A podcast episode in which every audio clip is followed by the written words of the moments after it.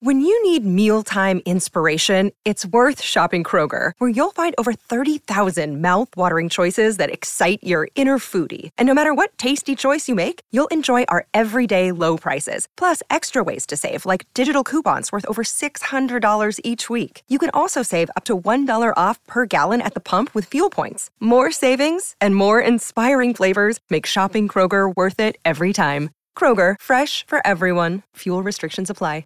Another day is here, and you're ready for it. What to wear? Check. Breakfast, lunch, and dinner? Check. Planning for what's next and how to save for it? That's where Bank of America can help. For your financial to-dos, Bank of America has experts ready to help get you closer to your goals. Get started at one of our local financial centers or 24-7 in our mobile banking app. Find a location near you at bankofamerica.com slash talk to us. What would you like the power to do? Mobile banking requires downloading the app and is only available for select devices. Message and data rates may apply. Bank of America and a member FDIC. Okay, round two. Name something that's not boring. A laundry? Ooh, a book club. Computer solitaire, huh? Ah, oh, sorry, we were looking for Chumba Casino. That's right. ChumbaCasino.com has over 100 casino style games. Join today and play for free for your chance to redeem some serious prizes. ChumbaCasino.com. No purchase necessary. Full prohibited by law. 18 plus terms and conditions apply. See website for details. Hello, I'm Dave Hendon, and welcome to the Snooker Scene podcast. Coming up, another interview from the archives. But first, I'm going to go through a few emails that have come in and also look briefly at a couple of bits of snooker news. It's technically my holiday, but you know, I just like to I just like to give and give. Um, of course, for the top players at the moment, there's no snooker on. Uh, but for both Judd Trump and Mark Selby, well, they're going in a different direction, different cue sports events, so they're going to be taking part in. Selby's partnering Gareth Potts, aptly named. Uh, he's his brother-in-law in the Ultimate Pool Pairs Cup. It's an eight-ball event. Of course, Selby, he's a former eight-ball world champion. And Trump, very excitingly, will be heading to New Jersey next week to take part in the US Open, a huge nine-ball event promoted by Matchroom, which to be live on Sky Sports in the UK. Now, uh, this is a fantastic coup for Matchroom. And very interesting, I think, to see how Judd gets on. It's a chance for him to potentially make a name for himself in a different sport and hopefully introduce himself to American audiences. Snooker is popular in pockets, all puns intended, of the US, but it's never taken off there like it did in, for, for, for instance, Canada, in North America. So best of luck to them both. Uh, players have said about Trump, he's often been compared to a bit of a pool player in the way he plays snooker. Well, we'll see because they, you know, they seem obviously they are related. They seem similar, but it's a different game. I'll be interested to see how he gets on. I suspect he might do quite well, but uh, we will see. In slightly less savoury news, Peter Lines is under official investigation after a complaint was lodged against him by his opponent in the recent Northern Ireland Open qualifiers. That was Zhao Guodong. Lines is accused of threatening and abusive behaviour after the match. Now, I wasn't there, so I can't comment on what happened or didn't happen. I've worked several times with Peter. I like him a lot. He's a pure snooker man. He just loves it. But of course, anyone can lose their temper, and if he's done that, then he has to face the consequences of his actions. And let's be clear, no player should be threatened by an opponent. Of course, the wrinkle in all this is that Peter Lines is a WPBSA board member, and that makes it really important that this investigation and any subsequent disciplinary action is shown to be as transparent as possible. Remember just a few weeks ago when WST reported Jamie O'Neill had withdrawn from the British Open when he'd in fact been suspended? Well, we can't have any more of, of that. You, you know, they've got to be clear, they've got to tell us what's happened. So I hope the findings are reported as what they are, which is facts, when the investigation is concluded. And also, I think it'd be useful to know who's done the investigation, because as I say, one of the parties is, uh, for now anyway, a board member. We'll see in time. Anyway, before I get to the emails, I, I just want to mention two of the podcasts that have had some interesting content and talking points recently. Talking Balls podcast had a two-part special with Neil Robertson. Now, Neil has been on this podcast as well, and if you if you heard that interview, you'll know what an engaging person he is to talk to, as well as being, of course, a great player. He's one of the sport's good guys, and my respect for him is matched only by the sheer extent of my disagreement with him over his belief that the World Championship format should be reduced. You can listen to his comments on this on the Talking Balls podcast or read them in Phil Haigh's story in the Metro Online where he lays out all the quotes. I have to say I thought Neil Robertson's reasoning was bizarre because it boils down to this. I struggle in this format, therefore the format should change. Well, no, Neil, you have to change. You have to find a way of coping, of not retreating into your shell, of playing the same brilliant, free flowing snooker that you always seem to produce in the early rounds. He always goes into the tournament insisting he's going to be positive, and then usually around the quarter-final stage, it seems to happen every year. He changes the way he plays, and he, he, to be fair to him, he acknowledges this in the story. He says, "Yes, I do have to change," but that doesn't mean that the whole format of the event should change. To argue that it should be shortened because it would give you personally a better chance is a, a little, well, let's be honest, one-eyed to say the least. And what you always get with these things, and Trump did it as well in his interview before the Crucible, is players sort of claiming to know what other people think. So the statement that nobody watches a best of 35, well, actually a lot of people do watch it. A lot of people will watch every ball of the World Championship final. Here's a clue, okay? The World Championship is the longest annual sporting event broadcast by the BBC and national broadcaster. They've shown 17 days of it every year for over 40 years. Why? Because audiences absolutely do engage with it. They don't have to watch every ball. That's never been a requirement. But the slow burning drama is what people love. And to all the people who want to mess around, dumb down, and just change things for the sake of it or for their own personal gain, and we get this every year, we get it with the semi finals there, they're too long, this is too long, this should change, that should change. I say this to you all, okay? Careful what you wish for. The minute you start tinkering with something that is proven to work, the whole house of cards could come crashing down. If the World Championship is too long, maybe the Masters is too, maybe the UK is too, maybe the broadcasters will just show less of it full stop. I remember a top player saying to me a few years ago that the World Championship format should remain as it is because it means every player of the television age will have faced the same test. And I've repeated this several times since because I thought it made total sense. That player was Neil Robertson. Okay? That's what he thought then. Obviously, he's changed his mind since because he's had some disappointments there. I still think he could win it again. And the rewards are there for winning it. We know they are. The rewards are financial, but also snooker immortality if you win the World Championship. You're on that roll of honour forever. And by the way, we must remember this Neil Robertson has won it. Neil Robertson's been world champion. It was a fantastic achievement coming from Australia, all the sacrifices he had to make. We don't know if he'll win it again. It's a surprise to some that he hasn't. I would still absolutely back him to win it again. But even if he doesn't, he's on that roll of honour, and he's done it, as he said, under the same format as everyone else has done it. But my final word, okay, I'll leave it, I'll leave it at this. Okay, fine. Cut the frames at the World Championship, but cut the prize money as well. After all, they're going to be doing less work. So cut the frames in half, but cut the prize money in half as well. Surely none of the players who want to dilute AG's sport's greatest event could possibly have a problem with that. Anyway, the other podcast I wanted to mention is Talking Snooker with Nick Metcalfe and Phil Haigh. Last week they had Hector Nunns on, a journalist who's been at the forefront of most big stories for the uh, past two decades. And here's the thing about it, okay? They chat about snooker in the media. It lasted for more than two hours, but for me, they're actually only just scratching the surface. It could have gone on a lot longer. I know I'm biased because I work in the media, but it's such an important area for discussion, I think, because snooker owes its existence as a thriving professional sport to the media. Television, principally, but all the other outlets too that keep the flames burning during and outside of tournaments. So it was a very interesting chat and some excellent points made, and to tie the two together, regardless of what you think of Neil Robertson's comments, and I've made my, my position pretty clear, at least he made himself available to chat and was open and honest. You know, you're not going to get every, what is he, world number four in a major sport going on a podcast like that. Or if you try to get hold of them, you have to go through agents and all sorts of people. Neil is a very open guy, and he proved it by spending so much time chatting. And most snooker players are like this. We're very fortunate for that. As Hector and the guy said on the podcast, it's made our jobs a lot easier to deal with people who are actively willing to engage, not acting the star, and giving honest opinions. So, whether you agree or disagree with Neil's opinions on the Crucible, at least he came out and actually had a chat, and that in itself is doing good work promoting our sport. So to the emails, Ray Morgan writes, I recently listened to the podcast repeat of the Mark Williams interview. This was last week, of course.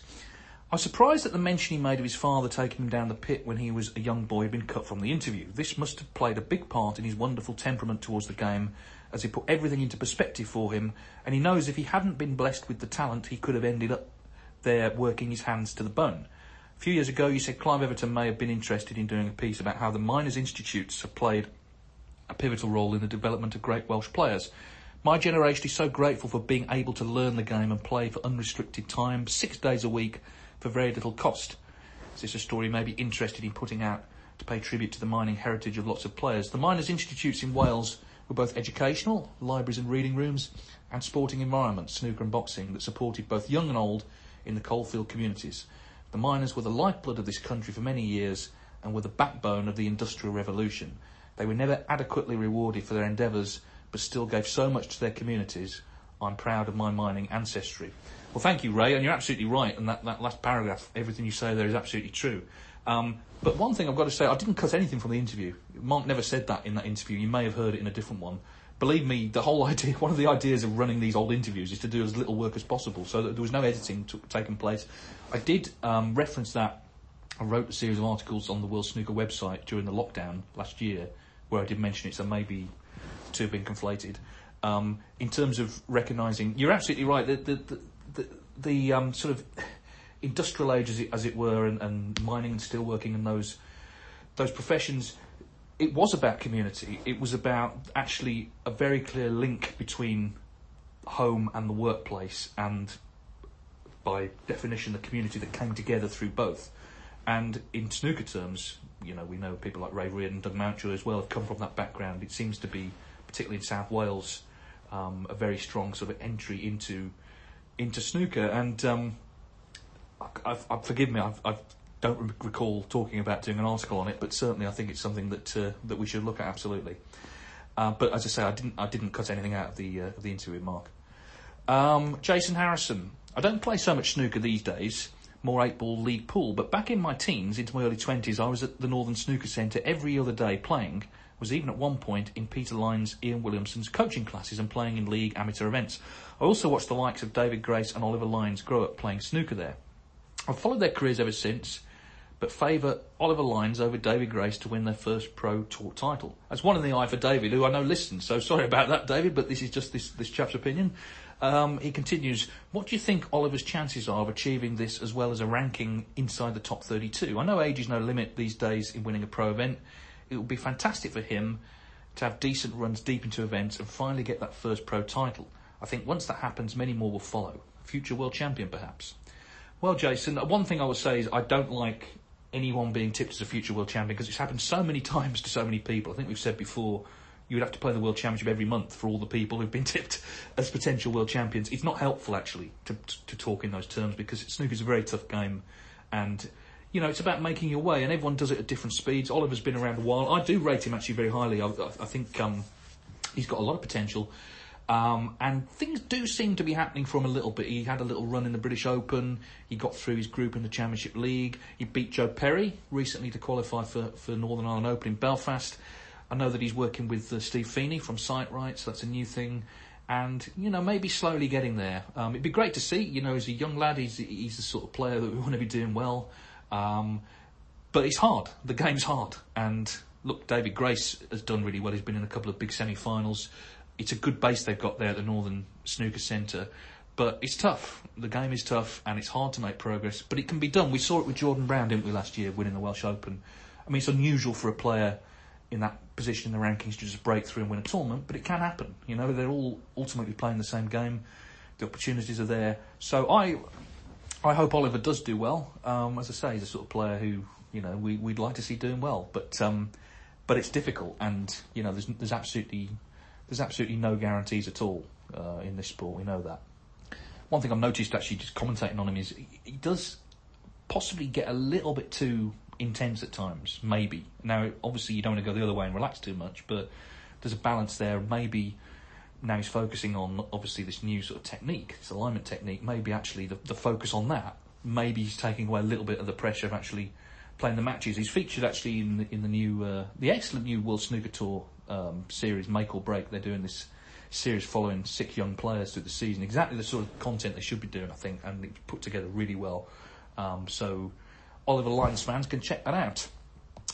Frank Real, right, keeping it real. Um, he says, watching Judd over the last few years, I rarely see him tap the table in recognition of an opponent's good shot, snooker, etc. Also, watching his interview on ITV after being beaten in the British Open and losing his number one ranking, he seemed he was quite offish and moaning that after winning five or six tournaments, he should still be number one. But he hasn't won the world title in a, in a while. It would have been nice if he'd applauded Mark Selby in taking over at the top of the rankings. Judd's a great player, but I feel he's a bit of a bad loser in his interviews compared to others like Shaun Murphy, who always takes defeat graciously. Anyway, the British Open was a great tournament despite the short format. P.S. Do you know if they'll keep? If, do you know if there'll be a tournament at Milton Keynes this season? I love your podcasts; they help me to sleep.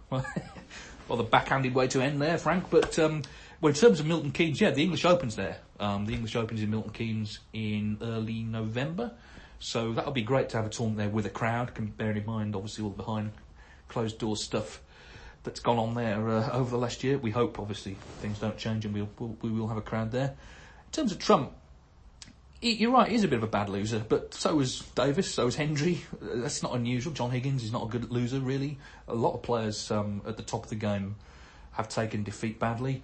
The, the, the world number one ranking is a strange thing because actually, because Selby has got points coming off, Trump is going to go back to number one regardless after the Northern Ireland Open. They're kind of swapping over because this two year rolling system points are coming on and off, obviously, you know, with every event. Um, I'm not going to get into the whole rankings argument because I did a whole episode on that a couple of months ago where I, I, said I thought we could come up with a different system that wasn't entirely based on prize money. Tapping the table and all that, you know, you never used to really see that that much. It's it's become prevalent now. Players f- sort of falling over themselves to show, you know, that they sort of are on board with the etiquette. I don't care honestly if he does it or not. I think yes, we want players to be sporting, absolutely, and I think Judd Trump is sporting, but you're entitled to be upset if you lose. You're actually entitled to be upset, and I prefer to see honesty, and sometimes you see players taking it well. Mark Williams is a good loser, um, you know, in terms of his sort of um, demeanour afterwards. Doesn't mean he enjoys it though. Um, and you're right, people like Shaun, you know, speak well, but they're still disappointed inside. They just hide it better, I think. Um, so I don't actually mind players. It can seem ungracious, but you know, it's their careers, it's their professions. Why should they be happy? Um, so I don't personally have a problem with with his conduct there. Joe Richards, I just wanted to get your take on the snooker calendar this year. This year, please. I can't understand the seven-week gap between the British Open and Northern Ireland Open. There's so many tournaments crammed into other months. Why have so much dead time just to have qualifiers all crammed in? Surely it would be more fan-friendly to spread the qualifiers around and have more tournaments spread out. Having so many tournaments on top of each other is always a disaster. When Robertson and Judd win a big tournament, they often pull out of the next one when they're crammed on top of each other. You can definitely have too much of a good thing. Having four tournaments on TV relentlessly in the space of a, of a month keeps my interest much more when they're spread out. Surely the schedule isn't being managed effectively to keep fans' interest at peak levels through the season, or am I missing something? If it's just due to the Turkish Masters being rescheduled last minute, surely there would have been a way around having a seven week gap. It's almost like the British Open was a pre season tournament. The gap is so long before I can enjoy more snooker. Well, Joe, I mean, it's an interesting point. This, it, what I will say is, and I'm going to slightly defend. Well, I'm not slightly. I'm going to defend World Snooker. It's a nightmare planning the, the calendar at the moment with the pandemic. Um, it's difficult anyway because what you're balancing, and, and it's a sort of it's an embarrassment of riches in a way. You're balancing the needs of different broadcasters. We've got so many people who want to show snooker. And for example, Eurosport will have a particular week where they'll have a lot of other sport. Cycling or, or whatever, tennis maybe. And therefore, they don't want snooker that week because they can't schedule it. And that's the same with the BBC, it's the same with ITV. They've got to work around all these things. It's not, it's not as straightforward as just, oh, well, there's, you know, there's two weeks there, we'll put a snooker tournament on. Because obviously, World Snooker want to maximise the coverage they get so they need ITV, for example, to not be showing, I don't know, horse racing or darts or whatever else other sport they show. So it's not straightforward and it's become more complicated because of the pandemic. I was talking to Nigel Oldfield, who's the operations executive at World Snooker Tour, about this in Leicester, and he was just explaining the, the difficulties. They've actually got a skeleton calendar for next season. So not this season, but the next one. They've got a skeleton calendar, but so many things can change. Uh, parts of the world you can go to or not go to it's difficult, and I do have sympathy. The, the, the, big thing was that that Turkish Masters got moved, so that was going to be in the middle there in, in, in sort of late September. Uh, because that has gone and it's not been replaced, there is this sort of this sort of desert of, of nothingness. Um, qualifiers okay, but you know, in, in, terms of a tournament, it does feel like a full start to the season. But I, I do feel that it's, it, it's almost unavoidable just because of the, the, the sort of times we're in, and I suppose really we should be thankful that there are tournaments at all. There are. You're right. There's going to be a rush of them coming up. Actually, you say, and obviously it's your perspective as a viewer. You think it's overkill when you have one after another, but actually the viewing figures are always higher when there's been a run of tournaments. Scottish Open last season, you know, that wouldn't be uh, regarded as the biggest event of the year by any means, but that did unbelievably well on Eurosport. Now, partly I think because people were literally stuck indoors because was there was lockdown, but also it had come after uh, the UK Championship which had come after the Champion of Champions. There'd been a run of tournaments, and actually, and, and the World Grand Prix followed as well, and that did really well. Actually, viewing figures are higher when there's a, series of tournaments one after another. Now, personal preference, you may prefer them spread out, but actually, from a TV perspective, they do like that. Um, but yeah, I mean, it's a fact that the, the calendar is unbalanced, but I think there are uh, actually mitigating circumstances as to why. Uh, we've got two emails about the Northern Ireland qualifiers. Paul Leavesley, please can you tell me why the Northern Ireland Open qualifiers were made unavailable to UK viewers on Matchroom Snooker and Eurosport Player? Will it be the same for the forthcoming English Open qualifiers?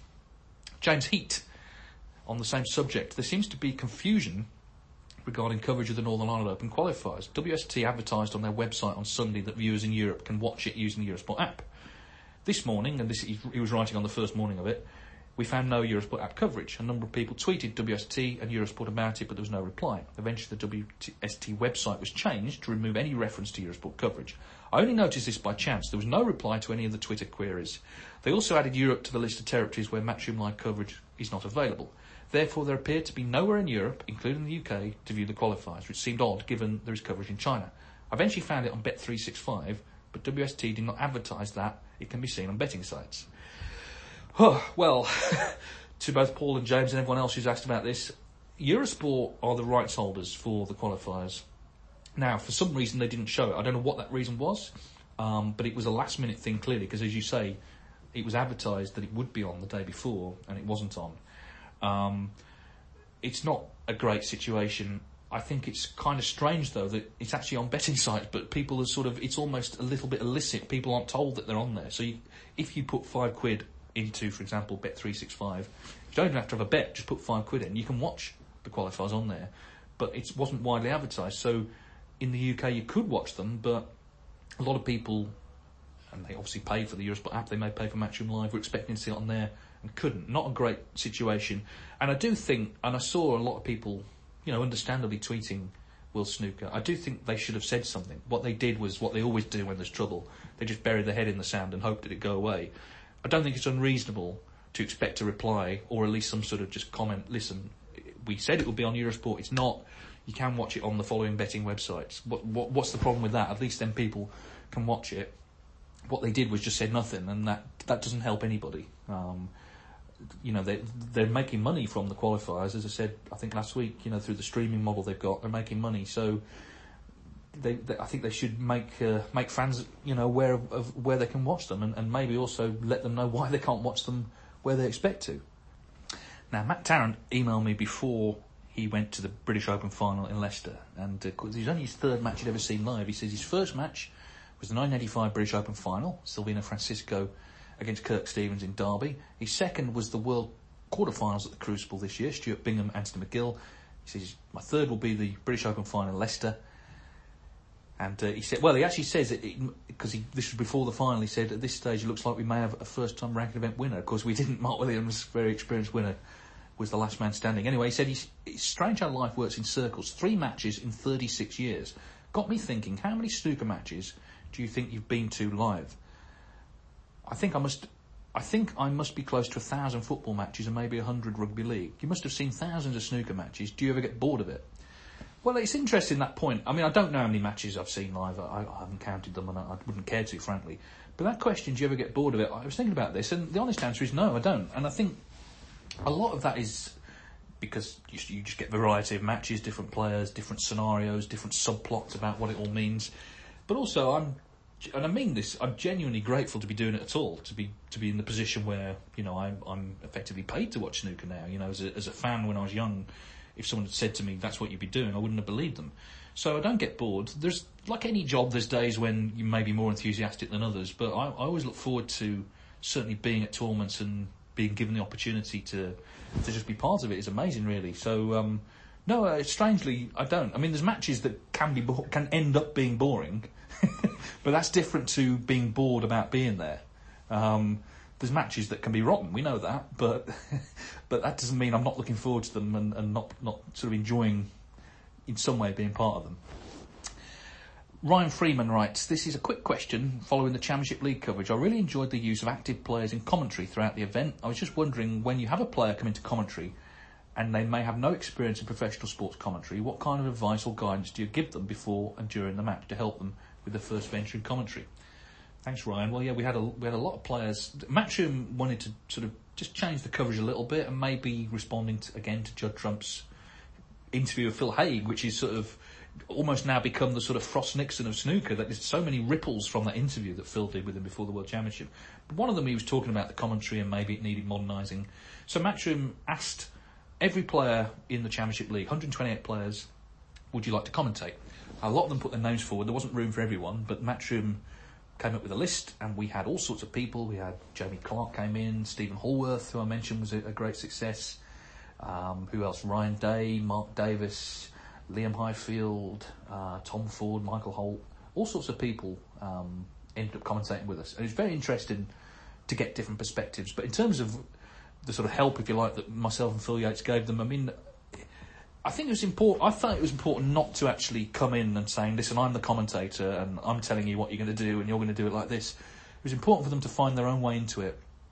The, I'll tell you exactly what what I did. So we take a player, say Ryan Day, never commentated before, sit him down about 15 minutes before the match, show him the most important thing is show him how the actual box works, the box that we use, um, turning the microphone on and off, turning the levels up so you can hear the director, you can hear the effects in the arena, the referee, all that sort of stuff. So that's just a sort of basic technical thing, not difficult to, to understand or to explain.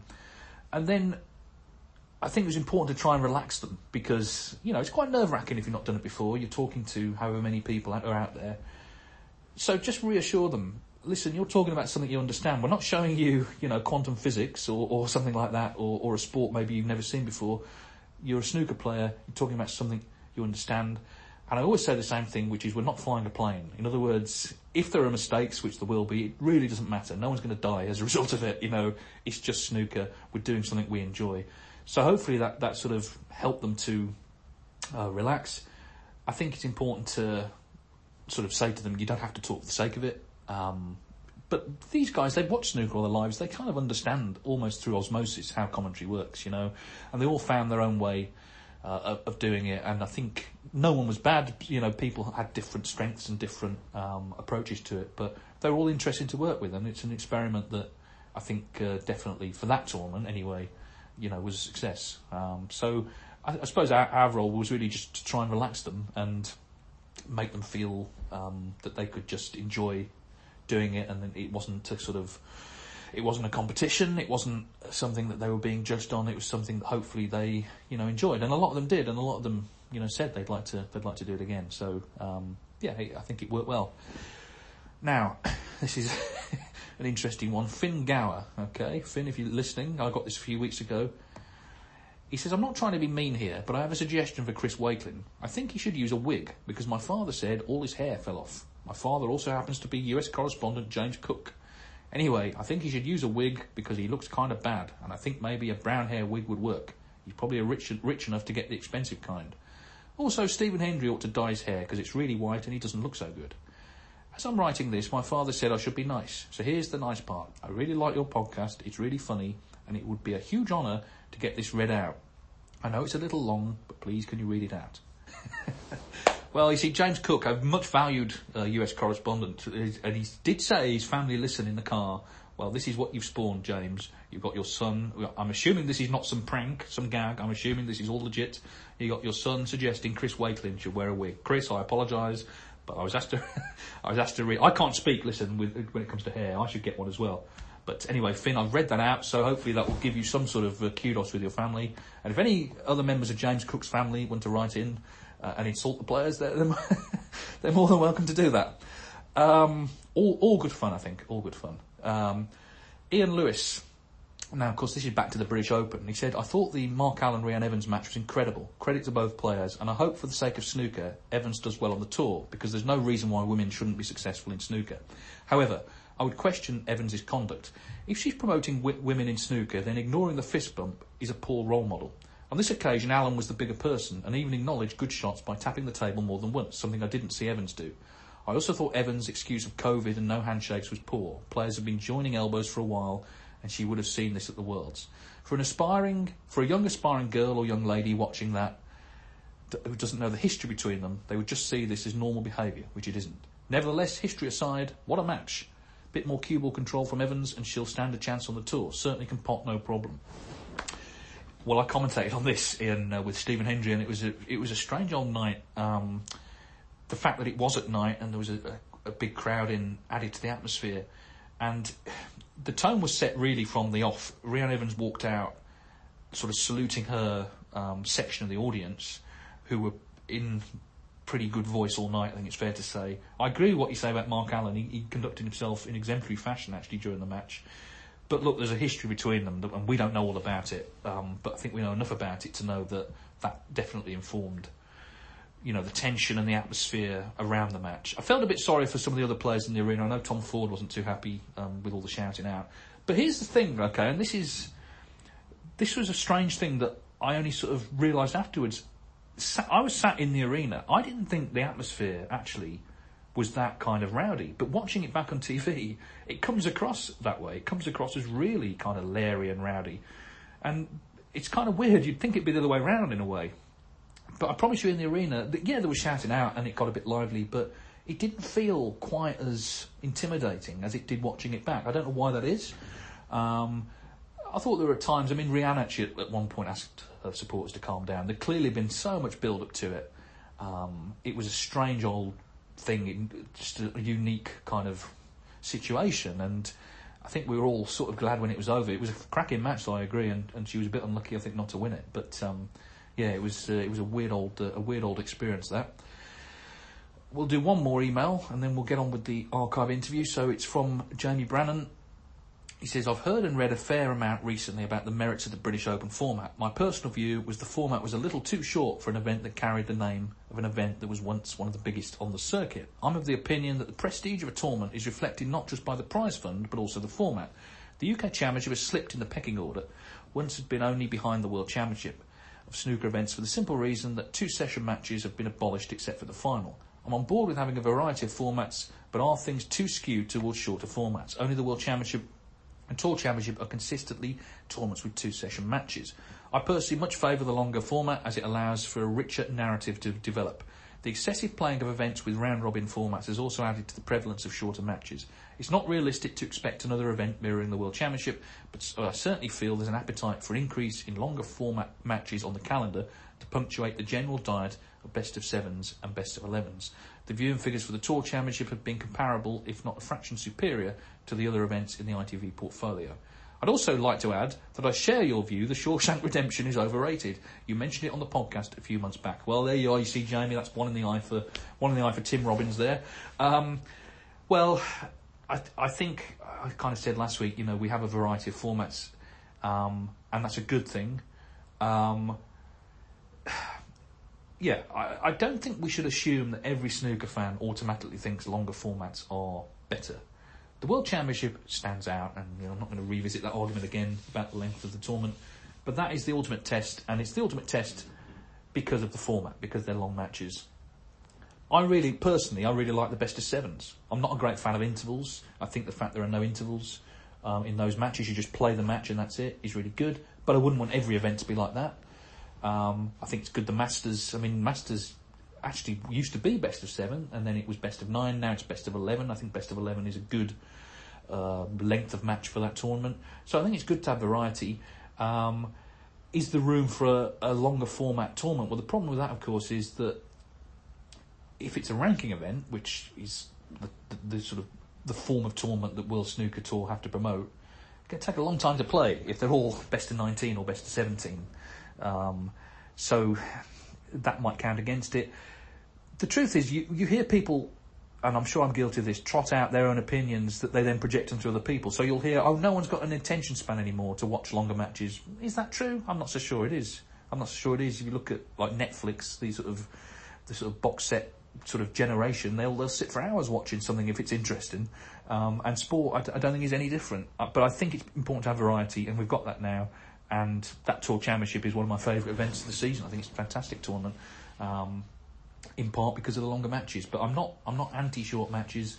Um, I think ultimately what uh, the only thing you can judge it on is, is public reaction. British Open did well for ITV, and I suspect I don't I can't say it'll be on ITV again because I'm not privy to that, but I suspect the tournament will be back on in a reasonably similar format, possibly with some qualifying, but. I think it was judged a success but it's important to have tournaments that are over a longer distance as well. I agree, and uh, yeah, what's interesting in all this debate is the, the sort of bog standard best of nine that we all sort of grew up with has kind of receded a little bit. We're going to see it eventually at the Turkish Masters, German Masters, European Masters. But it used to be pretty much every event was like that outside the world and UK. And now that format that did the game, you know, pretty solidly for a number of years seems to have kind of disappeared a bit. But anyway, variety is the spice of life. And speaking of variety, he says, segueing, we are proud members of the Sports Social Network, so you can check out their other podcasts on all variety of different sports uh, on there. And you can also email us snookerscenepodcast at mail.com. Now, bearing in mind, I'm not, I, I, said I would just be putting out essentially repeats. I've been speaking now for over half an hour. Um, so it's time to get into this week's archive interview. So, to this week's archive interview, and this was a chat I had in 2018 with Mark Allen. It came just a couple of weeks before he won the Masters, which you could argue is his greatest success so far. One thing about Mark Allen is that he's naturally open, it's just how he is. He has to say what's on his mind. Now, sometimes this has led him into trouble, but I think he's relatable. Some players are rational, they strategically plan what they're going to do, what they're going to say, to best represent themselves. Mark, I think, is more emotional. He's a man of instinct. He doesn't calibrate his comments, he just speaks from the heart. And although I haven't always agreed with him, I respect that. Modern sport can be so cautious, so sterile, everyone walking on eggshells, trying not to be caught out. It can be bland. Mark Allen is not bland. He was a fiercely talented junior, and by the time he turned professional, was not only used to winning, but crucially, he wasn't frightened of it. He'd won the Northern Ireland amateur title at every age division and all the big international amateur events, including the World Amateur title. His professional debut came at the Northern Ireland Trophy, an invitation event for which he was a wildcard. He beat Steve Davis on television in the next round, he beat John Higgins. His star rose quickly. He liked the limelight. He liked the pressure. He was a great competitor with no fear of reputations. So far, he's won five ranking titles, the Masters, and the Champion of Champions. This is a perfectly reasonable haul of trophies, but I suppose it's testament to how highly Allen is rated that many feel he could have won more. His game is based around tight control of the cue ball. He always seems to be right in behind the next object ball, the cue ball travelling the minimal possible distance when he's playing his best stuff. So why hasn't there been even greater success? Well, we must remember snooker players have real lives, real problems, things to deal with away from the glare of the spotlight. In the interview, Allen touches on his regrets around how he dealt with becoming a young father. Like several snooker players, he has suffered from mental health issues, the byproduct of so much isolation, especially on foreign trips far away from home. Many think of the life of a snooker player as glamorous, and it can be, and the financial rewards are considerable.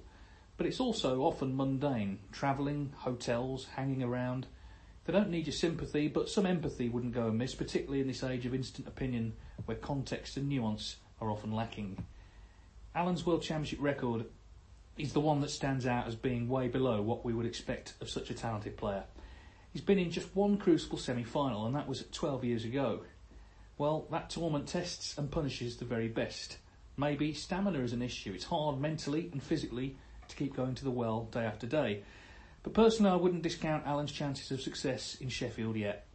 He's good enough, surely, to seriously challenge for the world title at some point in the near future if he can just get on a run there. Recently, he suggested off table problems may prevent him from competing this season. I hope not. Whatever's going on is clearly private, but Mark Allen definitely adds something to the tour. I wish him well as we listen again to his story in his own words from 2018. Mark, how did you get into snooker? What was your introduction? Uh, probably just the boring, usual way. Uh, my dad used to play, and he used to take me and my brother every Sunday down to the local social mm. club uh, once a week. Really started from there, and then after I got a bit more interest in it, I couldn't go to the club that my dad took me to anything but Sunday. Mm. So he sent me to the local snooker club then, and uh, used to go down maybe two or three days a week, always after a football match on a Saturday. Uh, and then just grew from there. There was a lot of ones in the club that I played at that were doing really well in the amateur scene. I think four of the top six in the country at the time were all from that club, so quite fortunate at the time. I had good practice partners and they all helped me along. And also, you're from part of the world, Northern Ireland. They've got these two legends, Alex Higgins, Dennis Taylor, both world champions. Snooker really popular in that part of the world when you were growing up. Yeah, yeah, it was. Uh, I think I remember talking to a few of the guys in the club recently. uh, like Antrim's a very small town, I think a population of about fifty or sixty thousand. Uh, I think at one stage there was about fifty or sixty snooker tables in, Right. across like three or four different clubs, Yeah. and you used to have to queue for tables. Yeah. That's how popular it was. Mm. Unfortunately, now we're down to I think maybe ten. Right. Uh, it is getting back a little bit. Mm. Uh, I know from personal experience in the club I play at, it died off a little bit, but it definitely seems to be a bit of bit of a resurgence. But Mm. what Alex and Dennis done for Northern Ireland snooker as a whole is no second to none. No, and we we have to thank them for that. Myself, Joe Swail, and all the ones that are coming through. Uh, no, could definitely to thank. Mm. Would you think you were good right away? Were you naturally talented, or did you improve the sort of more competitions you played? Or was it a bit of both, maybe? Maybe a bit of both. Like at the start, I was useless, that's the way everyone is. Yeah. But I think I picked it up pretty quick. You know, I was able to make thirties and forties pretty quickly. Mm. I made my first century after playing for maybe just under a year. Uh, I think that's pretty good. Yeah. Uh, yeah, and then just played in every tournament I possibly could. You know, I had to put the football sort of in the back burner, mm. and uh, they always used to clash with the junior tournaments on a mm. Saturday morning. So yeah, I used to go to all the snooker events on Saturday. It took me quite a while to win my first match. You, you know, I lost agonisingly on the black many times. Right. And then eventually I won a match and won a couple of matches. Then I won my first tournament, it was in Northern Ireland under 14s. And then just went from there really. I won you know, pretty much everything at junior level and senior level back home. And yeah, give me it gave me good confidence to get into the pro scene. Hmm. No, it, it's alright some people, I don't mean this in a disrespectful way, but some people that have done nothing in, in the amateur scene and get free Q school, hmm. they're maybe not ready. Hmm. Whereas I felt like I was ready straight away because I'd won the World Amateurs, won the European Championships, won the European Under 19s, and won everything in Northern Ireland. So I felt like I was coming in on the back of a lot of good wins. So I was very, very confident starting out. Yeah, I think a lot of people may not know know this. I mean, you won literally every, as you say, in every age division. You won the Northern Ireland title, like you say, you won the European Juniors, European Championship, World Amateur. So you've done everything as an amateur. haven't you? Maybe that's why you were so confident when you turned pro. Yeah, that was disappointing for me that I turned pro without winning the World Under 21s because I don't think anyone's ever won all four. Uh, I lost in the semis to Liu Song, who was on Right, the yeah. tour for many years, and the other semi final that year was Ding against Robertson. Right, yeah. Uh, so it, it was a strong field. Yeah, yeah. Uh, it was disappointing not to win that, but it gave me so much confidence to get in Mm. To the pro game, and obviously I was very fortunate getting an invite. to Yeah. the Northern Ireland Trophy, you know, my very first tournament. Yeah. Mm. Not many people get their first ever pro match live on TV in their hometown. How did you feel about Uh, that then? Because you're going and you're playing Steve Davis, you know, a legend, on telly, in like you say, in your home country. I'll be honest and say that if I'm looking back on it now, I was very, very fortunate and it was an unbelievable experience. But at the time, I didn't think about it. Right. I just, it was just another match for me. And yes, it was one that I was looking forward to. And playing Davis, obviously, legend of the game. But it was just another match for me that I was trying to win. And I don't sound silly playing, saying that. Coming, coming into the game was at a complete nobody. Hmm. And my first match is against the Nugget. Hmm. No, hmm. not many people are getting into it like that. But I think because I'd won so much as, as a youngster, that I was just wanting to win. Yeah. Uh, and obviously I beat him, I beat Higgins, and Yeah. even playing Hendry in the quarterfinal, like I wanted to win. And obviously looking back on it now, it was probably naive to think that Yeah, I could, but yeah.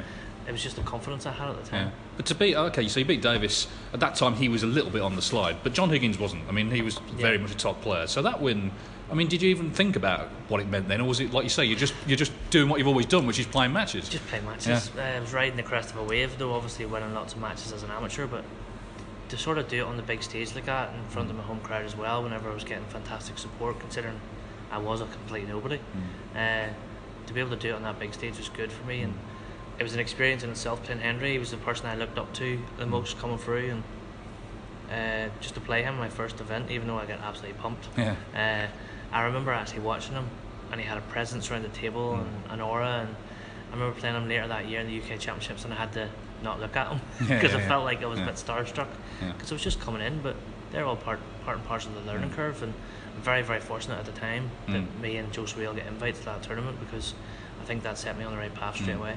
But then, of course, after that, you, you go back to what is normal for a new pro, the qualifiers, which is a very different setup. No real crowd. Yeah. You're not playing the legends. You're playing the people around you in the rankings. But how did you sort of adjust to that? again, it didn't bother me because I was used to playing amateur tournaments with no one watching. Mm. Yeah. It was an out of body experience playing the Northern Ireland Trophy because there was lots of people watching. Mm. But in general, I was used to playing in front of nobody. Uh, was, it sounds like I'm really, really lucky here, but but my first uh, qualifier, I played a guy called James Tatton, Mm. and uh, he turned up late after the interval and got ducked the frame, and I won 5 0 then. Right. So, you know, not a lot of people get their first match handed to them like that either. but obviously it was 4 0 up, and probably would have been done on one, but we'll never know that. But yeah, it was just those little things went for me. It was strange because at the time there was only six or seven tournaments. Yeah. The big gaps, even I think there was a four or five week gap from that qualifier to the main event, and in that time we found out that Reanne was pregnant. Right. And my head was completely gone at the Yeah. time because it was just not something we planned for, and Yeah. still very young. And I was very, very lucky that there was a five week gap because my head just wasn't in the right place. And I remember my first match after that was a qualifier against Scott MacKenzie, and it was eight all. It was for the UK, uh, eight all, first to nine, and I managed to make an 84 in the last frame. And I only remember it because it was, I think it was 12 reds, 12 pinks. Right. And uh, I still say to this day, if I'd lost that match, I could possibly have dropped off tour because I was in such a bad place mentally because Mm. we just weren't expecting to have a little one and Mm. weren't ready for it. And once I got that match under my belt, it sort of got my head back in the game and Mm. ended up going on to qualify for the UK.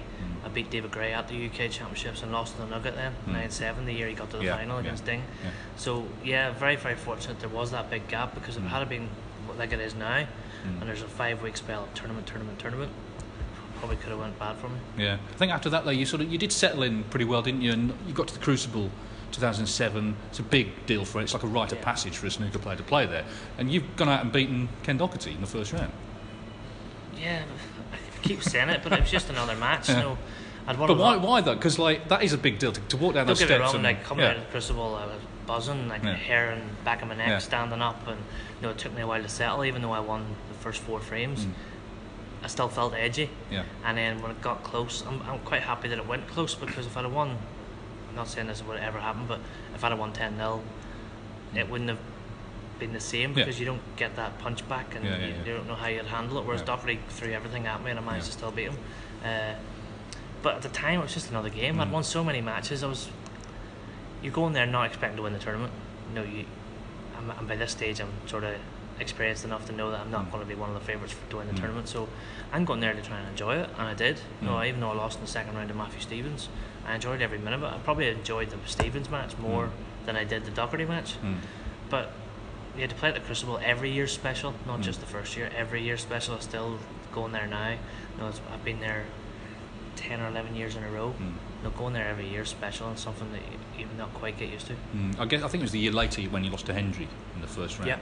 And that was the other side of the coin. Yeah. A real hard defeat to take. Yeah, that's still probably one of my hardest ever defeats. You know, Nine seven up, and I, I remember I missed the pink in the middle. It's funny how you remember things, but looking back on it now, I probably should have just made sure of the pink and played safe on the last red because it would have been 35 up with 35 on. Uh, and I tried to force the pink to get on, close to the red, and of course Hendry does what he does, Yeah. clears up, does a one visit in the decider. Uh, but I think it was more heartbreaking at the time because it would have been great to beat Hendry at the Crucible. Obviously, he's the Crucible King, but I needed to win that match against 16. As it turned out, no few results went my way, and I managed to finish number 16 anyway. But at the time, I didn't know that, and I was devastated. And it's yeah, it's probably one of the hardest defeats I've ever had, but it's all experience. You know, There's going to be many, many hard defeats in this game, hmm. and they hurt a lot more probably than the wins hmm. that you get. Uh, but they you learn so much more from them. Yeah, and you were still young. I mean, you're like 22, I think, at the time. You don't, and when you're 22, you don't know how young that is, do you? But I, I'm just wondering, like, you know, you've had, like, you've played snooker up to that point for many years already. What were your sort of ambitions? Did you go into it thinking, right, I want to be, you know, world champion, I want to do this, that, and the other? Or was it just, okay, I'm just playing snooker like I always have done? Probably a bit of both. I'm hmm. still more in the mindset of I'm just playing snooker, but because I'd won so many matches and on the verge of the 16 after towards the end of my third season, hmm. I was I was so confident. You know, I, although I hadn't been to sort of many later stages, I think a couple of semis or hmm. something maybe at that stage, but I was just winning so many matches. Uh, but it was under the old structure, the tier Yeah. system, where you were playing people of a similar rank in early doors, and I think that helped me so much along the way hmm. because as much as I back my ability, if I'm thrown in a deep end straight away first round like it is now, hmm. and I'm constantly playing top player, top player, top player, hmm. the chances are you're not going to win many of those games and you'll drop off tour. So yeah, fortunate that I come through the tiered system. I think it was a far better structure. Uh, but I was just so confident I won so many matches. Yeah, yeah. Then t- 2009 at the Crucible, you got to the semis. Um, what was that like, being suddenly in the one table setup? Yeah, that was awesome. Uh, that's the best experience I've ever had at the Crucible. Now, I've had some one-off matches where I've played really good snooker and won easy, but th- as a whole, that whole tournament, I, I flew through the whole tournament. No, beat Ronnie in round two, beat Ryan Day, who was flying. He was the top. I think he was number six in the world at the Yeah. time. Uh, and then I'm playing Higgins in the semis, and the one table setup is completely different to anything you'll ever experience. You go from being claustrophobic Mm-hmm. and sitting right next to your opponent, mm-hmm. near being able to touch the table when you're in your seat, to feeling like you've all the room in the world. And uh, the second session in particular, Higgins played flawless, and I didn't feel like I'd done that much wrong. And he beat me seven one. Mm. I didn't feel involved in the game at all, and mm. because you're sitting so far away, Yeah. it adds to that that Yeah. you don't feel involved. Yeah. But proud of myself from 13-3 down. I got back in the match. I had Higgins on the ropes a little bit, and I just a bit of inexperience. So I got a bit excited twice. In the last session, I missed two easy balls that I shouldn't have missed. Hmm. But other than that, I, like I was so happy with the way I played from 13-3 down. Honestly, could have made it 15 all from 13-3 down, and not hmm. many people ever do that. But disappointing now that I haven't got back to that one hmm. table setup. Uh, I think it was maybe the next year. I lost 13 12 to Dott in the quarters. And that was one where I felt like I could win the tournament. That was the first time I'd really, even though I got to the semis against Higgins, that year against Dott was the first time I actually thought I can win this. Hmm. I was 12 10 up, missed one shot into the middle pocket, never seen another ball. He made three one visits. Hmm. Uh, but that is the standard you have to play at the Crucible. I understand that. But I felt like that year was possibly my year, and you know, hmm. I let one go there. So you were sort of you become a top player very much, and you were sort of knocking on the door for titles, and it wasn't quite happening, was it? You got to the UK final against Trump, and it was a you made a great comeback there as well. It just, just didn't quite get get over the line. Uh, was that sort of frustrating? Because at, at that time everyone was sort of talking about you as a tournament winner. It wasn't quite happening at that point for you, was it? Yeah, it was frustrating, but look, I, I don't really care about what people say. Hmm. You know, I, I think at that time I'd lost eight semi-finals in hmm. a row without ever reaching a final, so it was like a monkey off my back beating Ricky Walden there. Even though I lost in the final against Trump, I lost the, the better player on the day. I had no qualms about that. I played right and well, and Trump just played that little bit better. I always felt that a tournament win was not far hmm. away.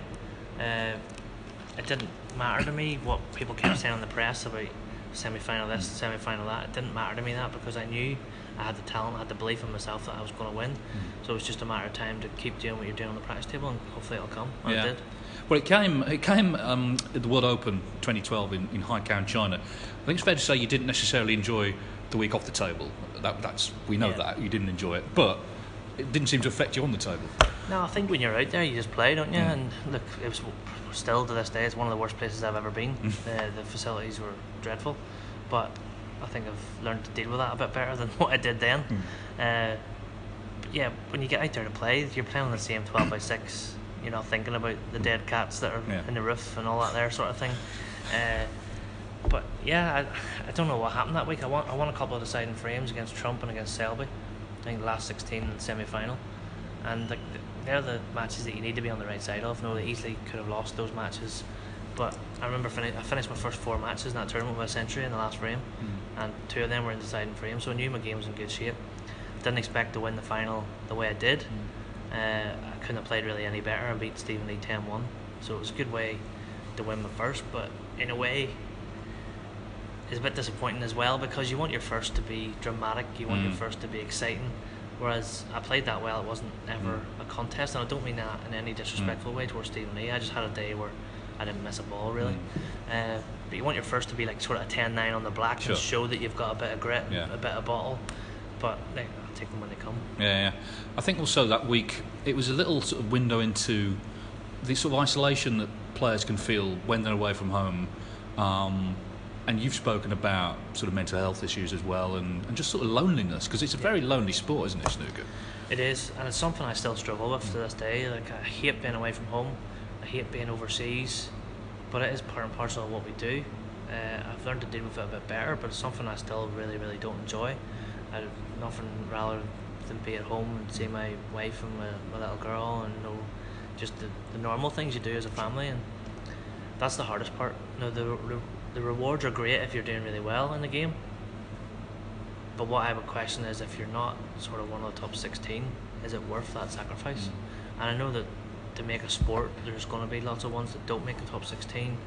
There's the ones that struggle to stay on tour, sort of ones that make up the numbers. But yeah, is it really worth the sacrifice to miss all that whenever you're not making any money? Hmm.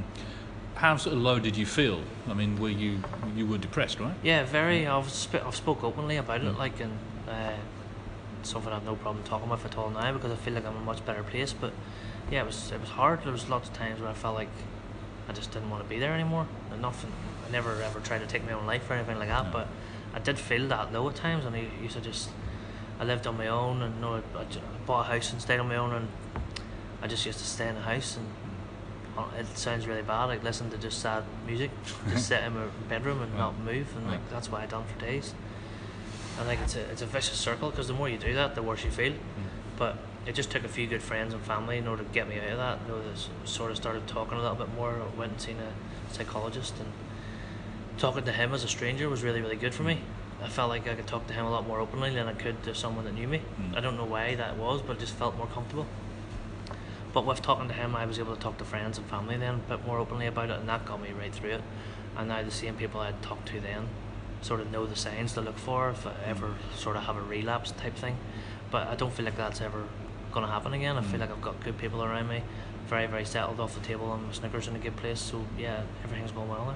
That's good because snooker, it's, you have to be very introspective and sort of inward looking to play it in a way, don't you? You have to sort of get in that zone that they talk Yeah. about. And I think a lot of players maybe don't always get out of that when they're away from the table. Did you, did you sort of find that as well, that you were sort of almost sort of trapped in your own mind in a way, a little bit? Uh, yeah, possibly. Possibly. You, you do. You have to be selfish in this game. You're you're playing for yourself at the end of the day. But I think in the recent years in particular, I've become more open. You know, I've got, it sounds like silly things to say, but it's things I wasn't doing. Just socialising Mm. at tournaments. Now I would never have sat with a, another player at dinner because I wanted to stay in my bubble. But just lent led itself to bad things, and now I go out all the time for dinner and a couple of drinks with like Shaun and Stevie Maguire and people like that, Tom Ford. Just I've got good people around me now, even in the snooker world. Uh, socialising is a massive thing for me now. I feel like if I can do that and not isolate myself in Mm. my room, then I'm doing something right.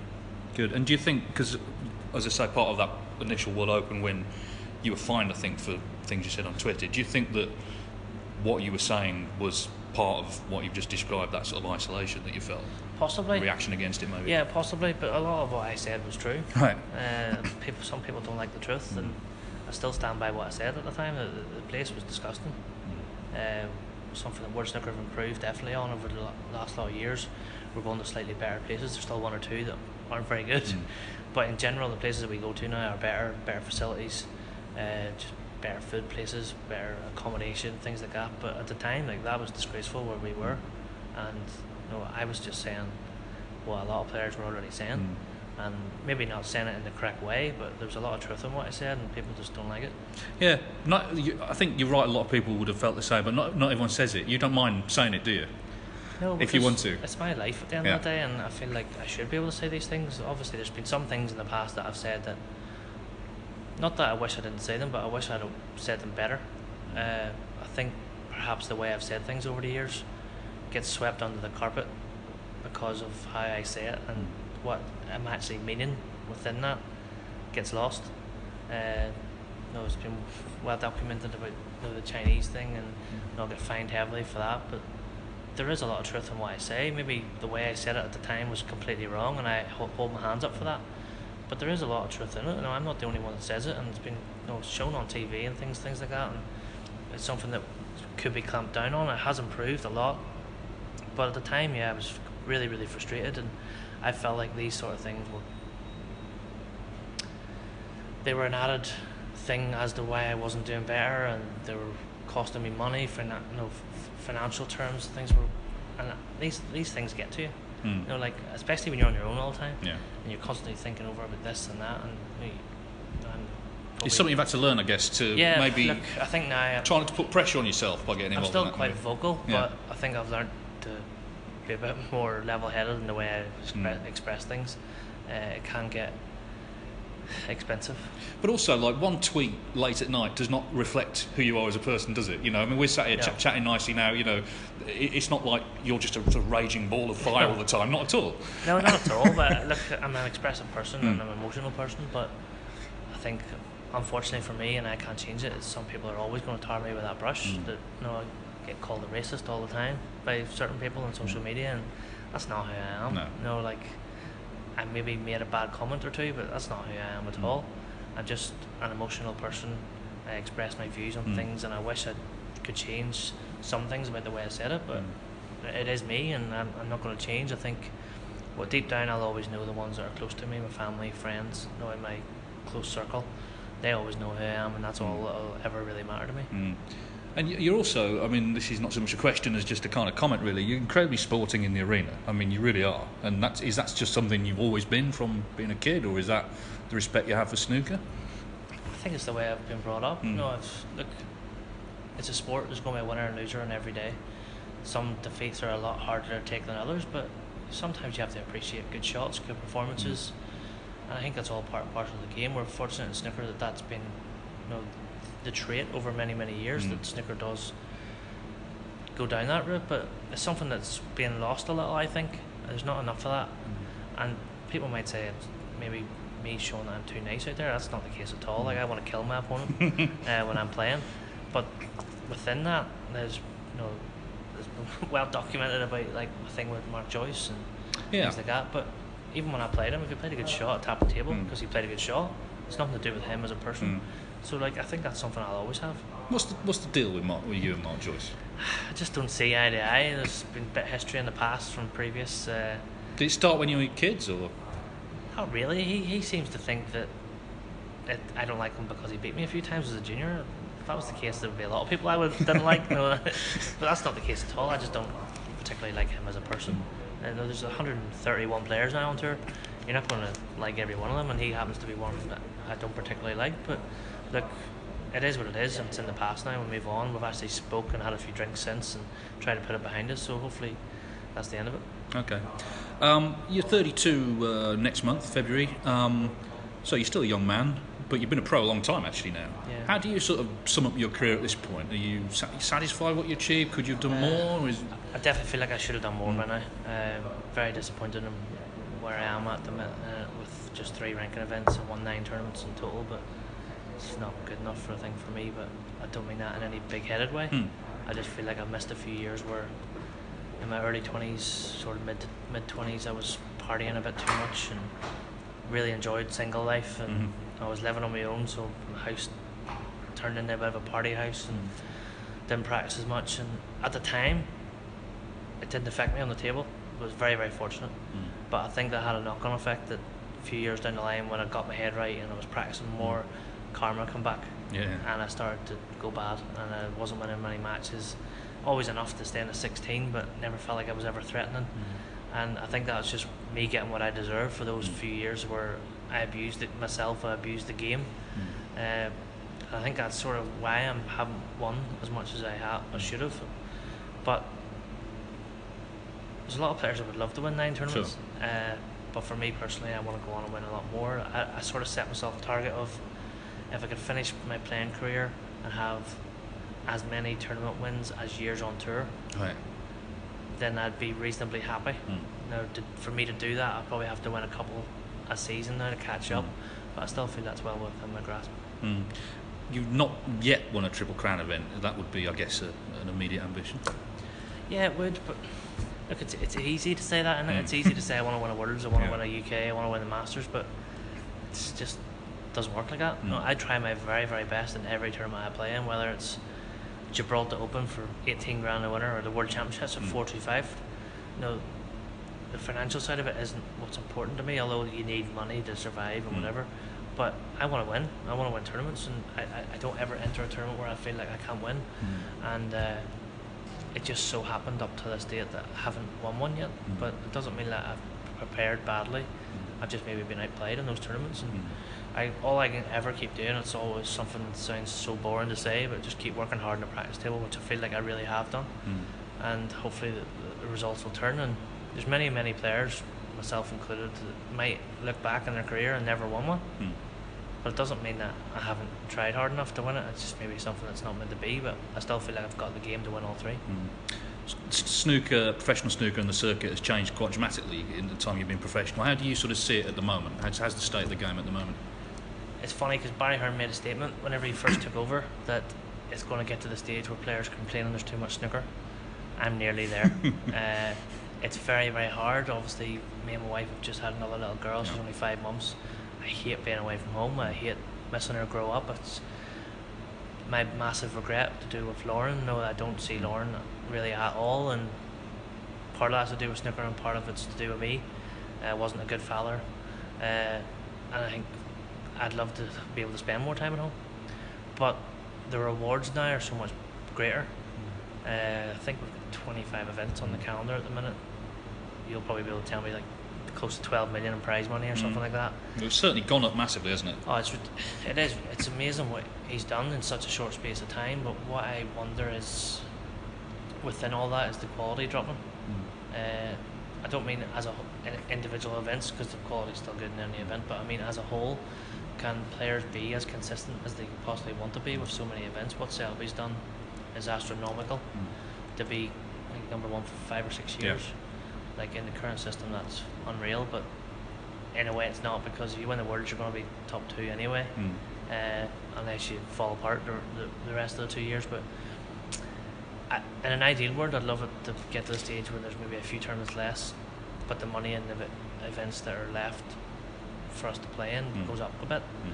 Uh, like there's tournaments that we play in that, in the grand scheme of things, aren't going to make any difference to my ranking. They're not going to change my life in any way. But you feel like if you don't play in, you're missing a step. Especially with that, where I am in the rankings at the minute, I need to be winning a lot of matches. It is a bit too much, I think, at the minute. The travelling is grueling. Uh, Barry will say, you know, tough, tough shit sort of thing, but it is very, very hard and it's something I would love to change. Yeah. Mm. We've had a couple of run-ins with Barry Hearn. What, I'm going to put you on the spot here. What, what would you give him out of ten for what he's done while he's been chairman? Ten. Okay. Uh, I don't think anyone could have done what Barry done. Uh, it's funny because the run-ins we've had, Barry's the first to ring me, Mm. and he's laughing and joking. Oh, he loves it, down doesn't he? Loves publicity. Like the big thing that the fall at the UK Championships when I said that you know about shortening the format and blah blah blah. He actually rang me the next day. He'd probably deny all knowledge of this, like, but he rang me the next day to say, "Mark, please say more, because I love this." Yeah. And I said to him, Barry, if you pay my fines, I'll say I'll say whatever you want me to say. and he says, Well, I wouldn't go that far. he says, But I love what you're doing. He says, Any publicity is great. And he says, hmm. Anything I ever say about you in the press, he says, It's not meant any harm, it's just to get hmm. headlines. And that is Barry. He's hmm. all about headlines and getting people talking about the sport. And look, I run a charity event every year, and Barry Hearn's the first person I ring because I know that he's mm. going to be the first person to want to support it. Mm. So, like these run-ins that people talk about, yes, we had words, Mm. but they're never really run-ins that we're going to fall out over. He's actually a really nice guy to talk to. Mm. He's someone that, if you spoke to him long enough, he'd convince you that the blue sky was black. Yeah, yeah, yeah. Uh, Yeah. But he's a great guy to be around, lots of fun, and what he's done in snooker is just ridiculously good. Okay. And finally, away from snooker, I mean, you say you've got a young family. I'm sure that takes up a lot of time. What, what, are your other sort of hobbies? I know you like a bit of golf, don't you? Honestly, at the minute, I've played very, very little golf. Hmm. I've just been so busy. The calendar's been so busy. Uh, this this year, or last year, sorry, now that we're into 18, but it's the least I've played golf Hmm. ever, really, uh, since I was about 17, 18.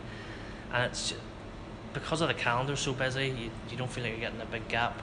Within that big gap, I wanted to change cues after the World Championship, so I didn't take really any break after the Worlds. Mm. I got my new cue a few weeks later, and then straight back at it to make sure I had plenty of hours with that mm. cue. In general, like I'd like to take a big break in the summer, but because of what happened with the cue, I, I couldn't do that this year. So, like, socialize with friends and have a few drinks and mm. stuff over the over the summer when it is a bit quieter. But in general, it's just lots of time at home and lots of practice. It sounds very very boring, but it had it had to be done with a new cue and.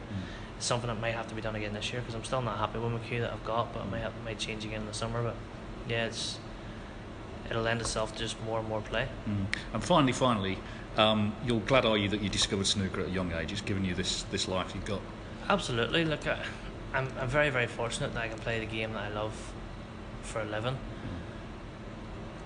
Am I a bit envious of some other sports? Like people in my position in other sports would be financially secure. You know, their kids would be financially secure. Their kids would probably be financially hmm. secure, and people think I'm being, you know, awkward saying this, but it's not all about the money.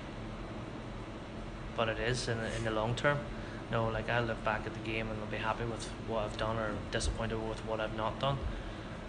But what will make me happiest is knowing my family is secure. Sure. And at the minute, I'm nowhere near there. So yeah, there's still lots of work to do. Okay, Mark, we wish you all the best for the rest of the season. Thank you very much, mate. Cheers, Mark. Sports Social Podcast Network.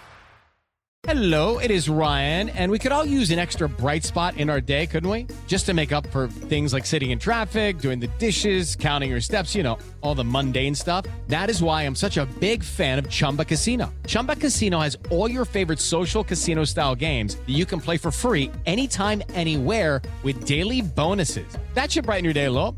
Actually, a lot. So sign up now at chumbacasino.com. That's chumbacasino.com. No purchase necessary. VGW Group. Void were prohibited by law. See terms and conditions. 18 plus. Lucky Land Casino asking people what's the weirdest place you've gotten lucky? Lucky? In line at the deli, I guess? Aha, in my dentist's office.